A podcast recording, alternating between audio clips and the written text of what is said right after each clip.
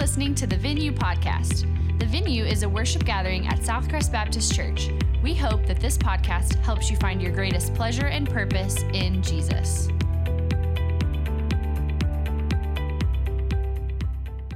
That feels well. Hey, good morning.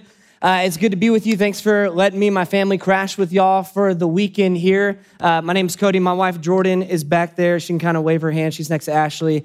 Our four year old son Judah is passed out on her because he went way too hard at main event last night. And that's just the repercussions of it. So your students might be feeling that as well. But we come from Houston. I'm still in student ministry. God changed my life at 16 year old uh, in student ministry. And so first time in Lubbock. Uh, and so I'll say this uh, tumbleweeds aren't a myth, they're a real thing. All right. Uh, I didn't know, like, right? I was like, man, those things have got it. Surely they don't just go by the road. No, like they're stuck under people's vehicles. They pass through everything. Uh, so that was fun to see that. Uh, but man, it's been good to be with your students this weekend. Students, have you had a good weekend so far? Yes? All right. Well, well, we're not done. Um, hey, I want to say this. I want to brag on your team for a little bit. Your student team that's led by Brandon, so Austin and Casey. Hey, they're the real deal. They're top tier, uh, and they lead a team really, really well and they lead these college students that are investing in the life of these teenagers this weekend really, really well. So if you got time today, like give them a high five, recognize them, and give them a pillow because they're probably going to want to take a nap after this. Um, but man, it's been good. And so Austin said it earlier. I want to thank you guys as well because your generosity, the way that you love the Lord, and the way that you give your time, energy, and your giftings make things like this happen. And these weekends have an eternal impact on the lives of students. And so, hey, way to go for believing not only in Jesus, but in the next generation as well. So thanks for not giving up on them. So this weekend, we have been looking at this idea of we've been lulled to sleep spiritually, that we need an awakening in us. And that's what we're asking God to do, to awaken the things that have just been dormant in our life, that have been lulled to sleep. Because at some point, probably, if we're a follower of Jesus, it probably wasn't like that before. Like, right? Maybe you've seen it, maybe you've experienced it, right? A person becomes a follower of Jesus and they get all fired up, right? Like there's a spring in their step. There's this quiet confidence that they have in Jesus. They're not ashamed to share their faith or live out their faith or maybe post some things about their faith on social media, those kind of things. Like they pursue personal holiness. They have like this, this akin to their sin. It's like, God, I don't want, I don't want my sin to get in the way of us, right? It's a really beautiful sight to see when, man, someone just gets it and they're on fire for Jesus, right? Those can sometimes be the good old days, but then over times, maybe a person changes and that passion begins to slip away. So the joy, the peace, the power that you had in like early on in your walk with Jesus now feels more like a rarity. It seems more like an anomaly. Um, all that sp- spiritual momentum, it's kind of just gone as they find people like are beginning to drift back into the old ways of thought or the old actions or the old behaviors, right? And you just kind of feel thin spiritually.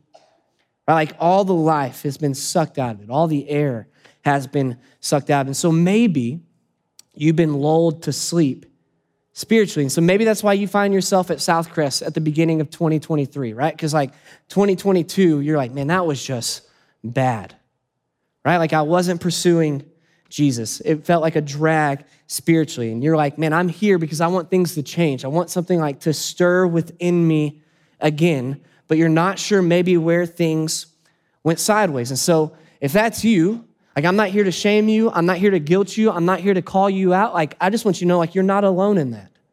Right? From the beginning of Christianity, really go back all the way to Genesis.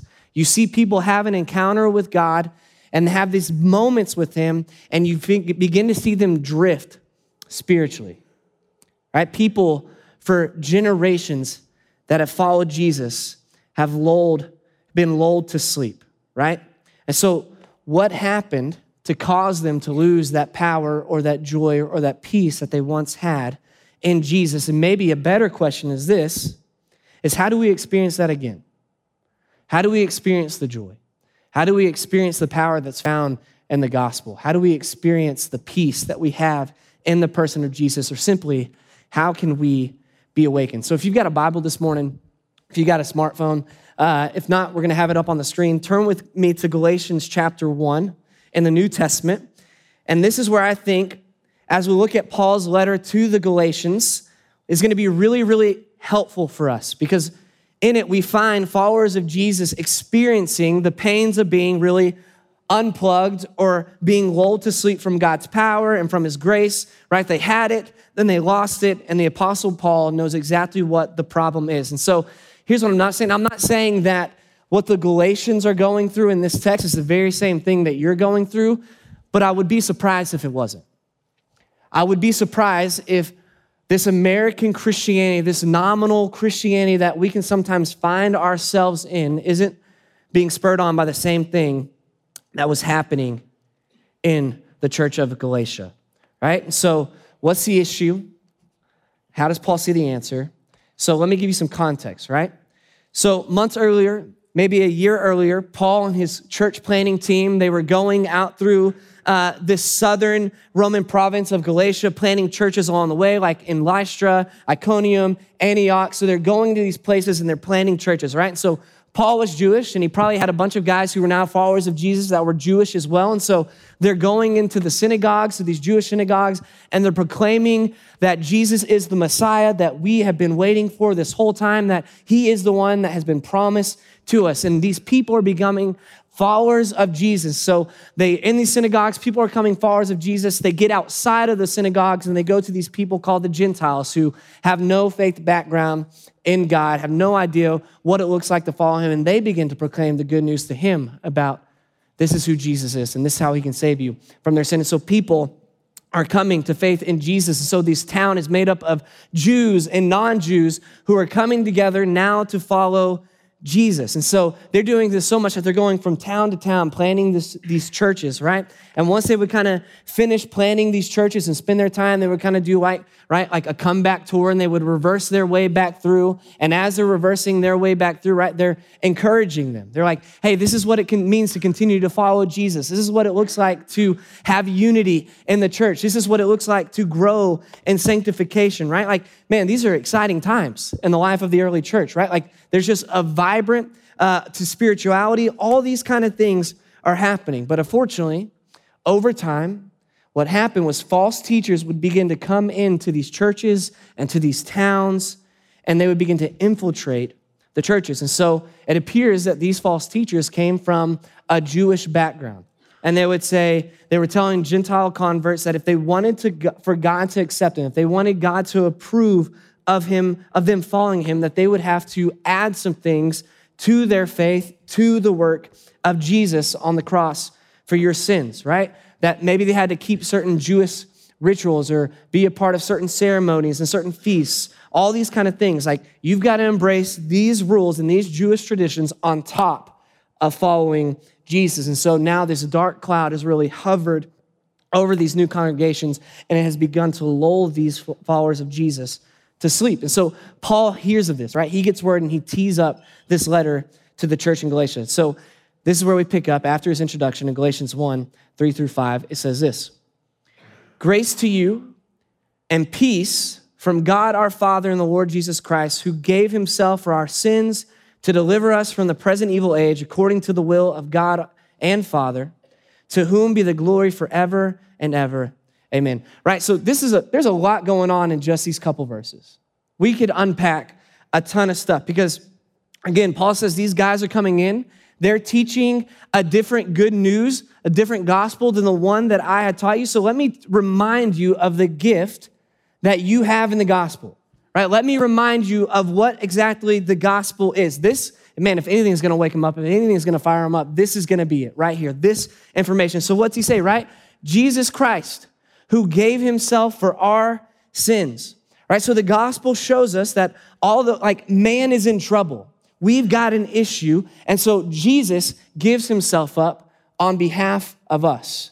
Jesus is doing the work as our substitute. It says to deliver us from the present evil age.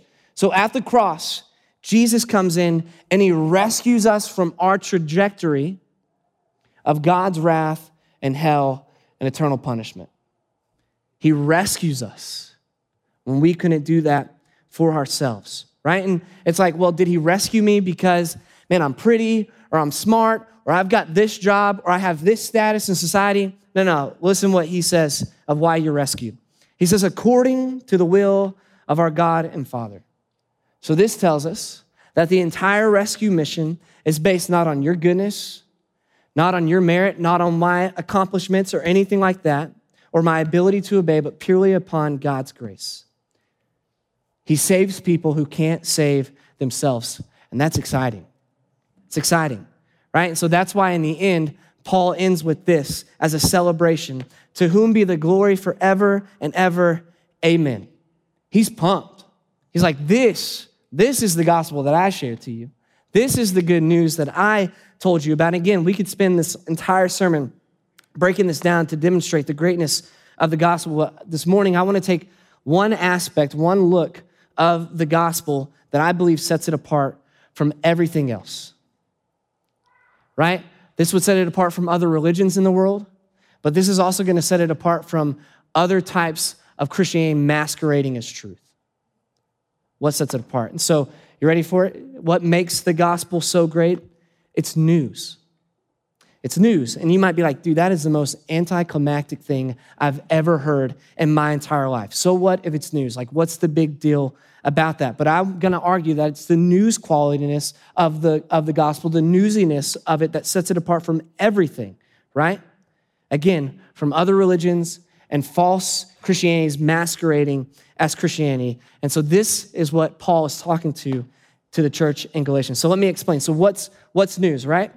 News ultimately is a reporting of an event that's already taken place that you had nothing to do with, right? So you turn on your TV at five o'clock, and the five o'clock news comes on, and they begin to report things that you had nothing to do with, or we hope you had nothing to do with, right? Hopefully, you're not making the front page of the news, right? But you turn it on, and they're reporting things that have already happened that you had nothing to do with, right? And so look at Paul's description of the gospel in verse 3. It's past tense. Grace to you and peace from God our Father and the Lord Jesus Christ, who gave himself for our sins to deliver us from the present evil age. Right? Who gave. Notice, it's past tense.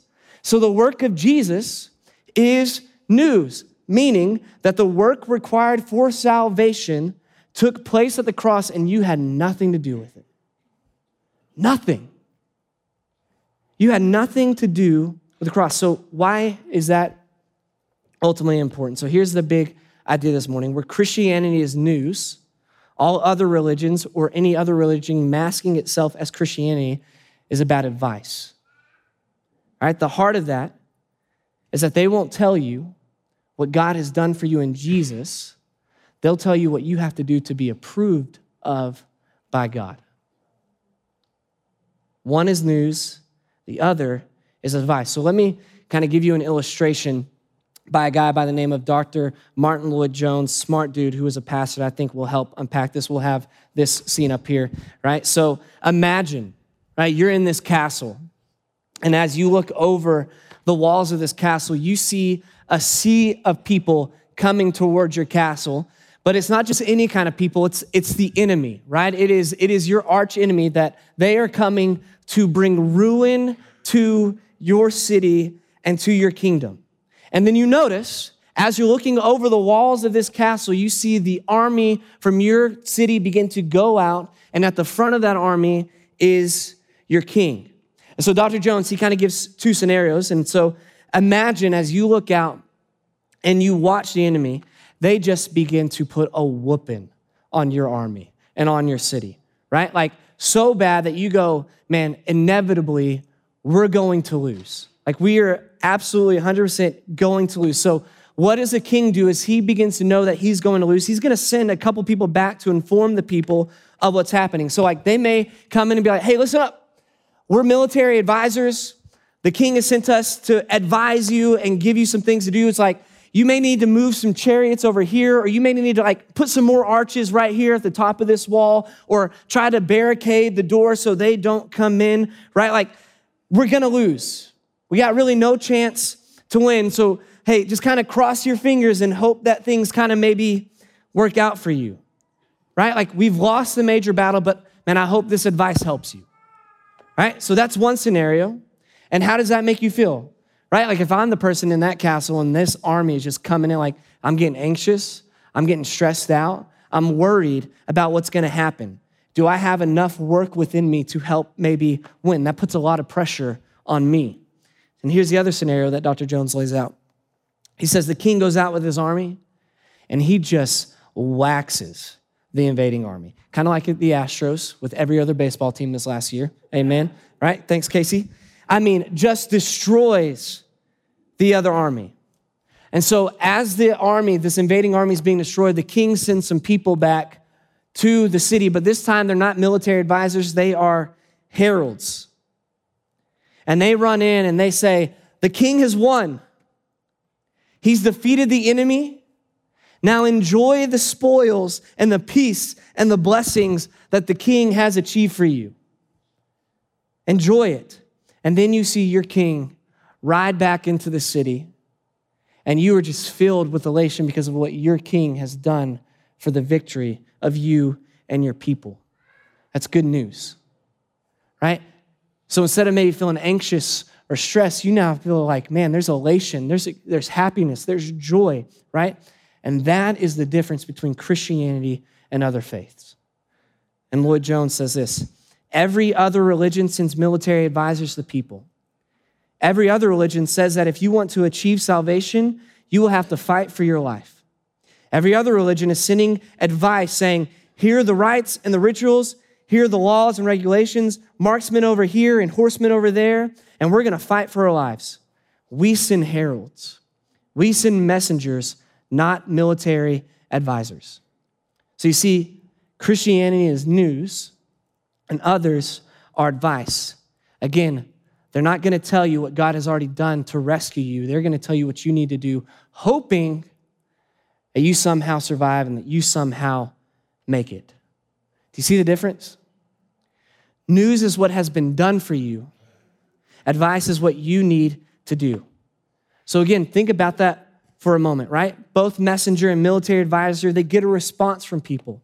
One responds in joy and elation, uh, what has been accomplished for them. The other feels this pressure to perform, not knowing if they're ever going to make the cut or not, hoping that the enemy doesn't take them out, right? Like that's the gospel of sweat equity, right? It's like, man, if I just work real hard by the sweat of my brow, I hope I make it. I hope I get approved by God, right? That's the difference between Christianity and everything else. Where other faiths and other things put the pressure on you, because here's what you need for God to do to accept you advice. The gospel declares that God has done for us in Jesus what we couldn't do for ourselves. He lived the life we couldn't, He died the death that we deserved, and He rose, securing our victory. Right? That's the gospel.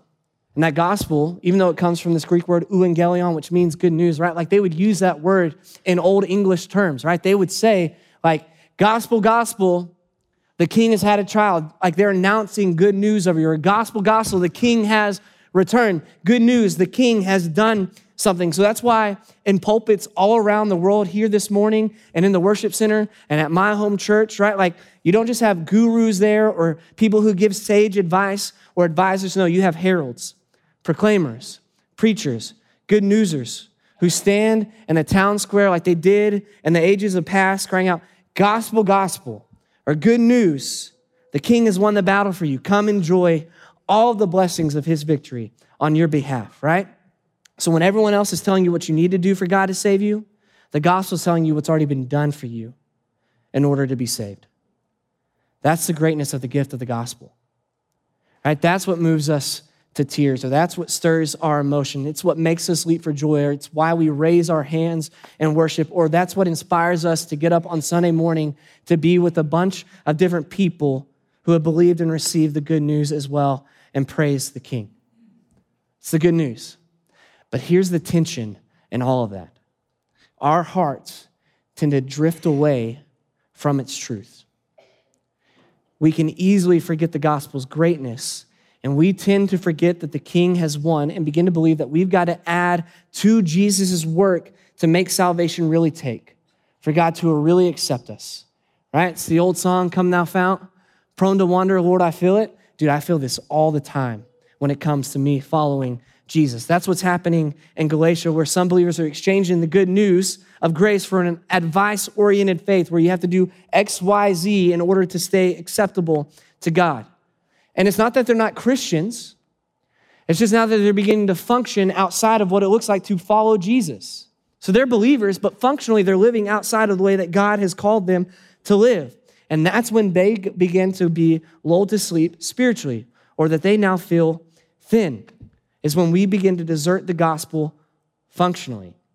It's Jesus plus you. It's Jesus plus horses and chariots and archers here and archers there. It's the fingers crossed, man, I hope I make it. And so Paul hears this in Galatia, and here's his response, right? He tells them the good news, and here's his response to the false teachers around them. And here's like, I don't want you just like to read this, I want you to feel this. I want you to feel what Paul is really talking about right here. So he says this I am astonished that you are so quickly deserting him, Jesus, who called you in the grace of Christ and are turning to a different gospel. Not that there is another one, but there are some who trouble you and want to distort the gospel of Christ. But even if we or an angel from heaven should preach to you a gospel contrary to the one we preach to you, let him be accursed. As we have said before, so now I say again if anyone is preaching to you a gospel contrary to the one you received, let him be accursed. In case you didn't catch it the first time, hear it the second time, right? Have a nice day, right? Paul is, he's bent. But now that you know the backstory of what's happening in this church, you can see why Paul is responding the way that he is. He loves these people, he's spent time with these people, he's seen them come to faith in Jesus and give their lives over to him. And he's seeing them trade the life power that the life-giving power that's found in the gospel for something that's mere scraps of the gospel. Right? He's seeing them trade that. Right? False teachers are saying, I know you've embraced Jesus' death on the cross for you, but if you really want God to accept you, you need to get circumcised. You need to attend this feast or adopt these customs. Or today it might be like, hey, in order for, real, for God to really approve of you, you better be at church 52 weeks of the year. You better be there every time the doors open. If you don't read your Bible at this time every single day, then I don't know how God's going to think of you. Or if you don't pray this like that, or if you don't serve in this capacity, or if you don't give this, right? It's like that's what might be like that for us. And so when we begin to add onto the grace of God, in order that Jesus, man, would just, would you approve of me? would you accept me? And Paul says, that's not the gospel. that's not the good news. That's just advice. And so the moment that the gospel becomes advice, it's not the gospel anymore. The moment that the gospel just becomes advice, it's not the gospel anymore. The moment you begin to accept that Jesus plus something, it's not the gospel anymore. The gospel that says Christ alone has achieved our acceptance with God. And when someone pushes against that, saying, you know, it's really Jesus plus, they're only giving you advice and they've no longer giving you the good news anymore. All right, so Paul's so convinced of the greatness of the gospel that he says, if anyone, even an angel, comes to them and shares a different message of the good news that he's given, those people should be accursed. That word is anathema, cursed to hell, damned to hell. Like he's that passionate about it. So, right, imagine we're all here in the venue, and out of nowhere, the roof just opens up. And an angel begins to descend. We're like, oh my gosh, what is happening? Right? Like it's going on. And he begins to like share a message. And he's like, hey, listen, God is great. And Brandon's like starting to do a happy dance. He's getting a little Baptist or whatever. And he's like, hey, Jesus is alive. And, and like Casey and Austin are like, yeah, yeah, he is. That's good stuff, right? And then he's like, if you want God to accept you, then all you have to do is believe in Jesus. And you're like, yes, yes. And he's like, and do these things. That's the moment that we're all in Texas. You should get your concealed carry out and begin to run that dude off, right? Right? Like run him off because that angel isn't heavenly, but he's hellish. And again, the moment the gospel becomes advice, it's not the gospel anymore. And so to add to the gospel is to subtract the good news. The moment that we begin to add to the gospel, we take away the good news of it. And so we can look at this text and we can go, man, poor Galatians. Too bad they were struggling with deserting the gospel. But you know, there's other ways to desert the gospel as well. So let me say it like this When we think God loves us more when we obey and loves us less when we disobey, we're deserting the gospel. When we believe that our identity is found in how much we make, what we look like, or where we live, we're deserting the gospel. When we treat the gospel as the front door to Christianity and not the room that we live in for the rest of our lives, we're deserting the gospel. So let me ask you this this morning Which gospel are you believing in? How do you feel? Right? How do you feel when it comes to Jesus? Have you let your heart drift to trusting in performance to earn God's favor?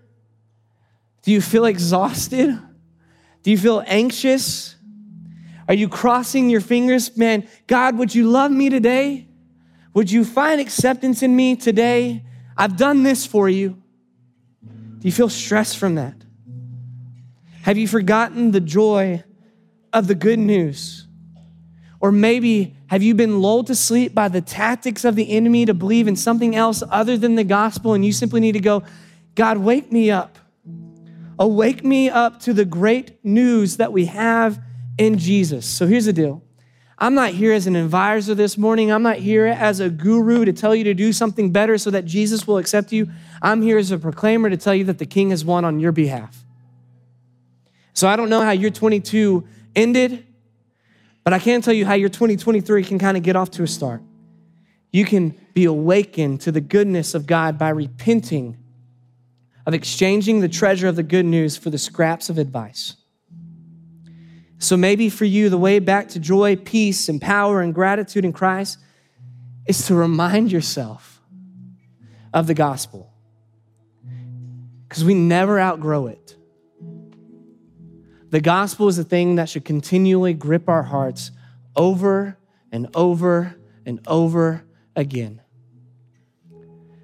That Jesus lived the life that you couldn't, died the death that you deserved, and conquered death, hell, and the enemy, and we are co heirs with Christ. And we join him with that. Not based on what we've done, but what he has done for us. And we would look to a bloody cross, an empty tomb, and a herald. And as a herald, we can once again proclaim to every heart in this room gospel, gospel, the King has won. Let's pray. God, we love you. We're grateful for what you have done for us in the person of Jesus that we couldn't do for ourselves. And God, I'm sorry that I can easily drift and fall into the temptation to say, God, it's me plus this. If I would just act this way, or if I would have this certain status, then God, you would approve of me. God, you approved of me when I was messed up. That while I was an enemy, you died for me. While I was a sinner, I bring nothing but filthy rags to the table of your grace and mercy. And you cover me with the righteousness of Jesus, all based off of Him. I don't have to trust in myself, but I can trust in the one who won it for me. So, God, would you remind these people? Would you remind my heart? Would that be the thing that informs me and shapes me more than anything else that this world may try to tell me? God, we're grateful for the cross. We're grateful for the empty tomb. We're grateful for Jesus. Let's sing of him now If you were encouraged by today's message, subscribe and rate us wherever you stream your podcasts. To learn more about the venue at Southcrest, visit us online at southcrest.org or on Facebook and Instagram by searching for Southcrest Baptist Church.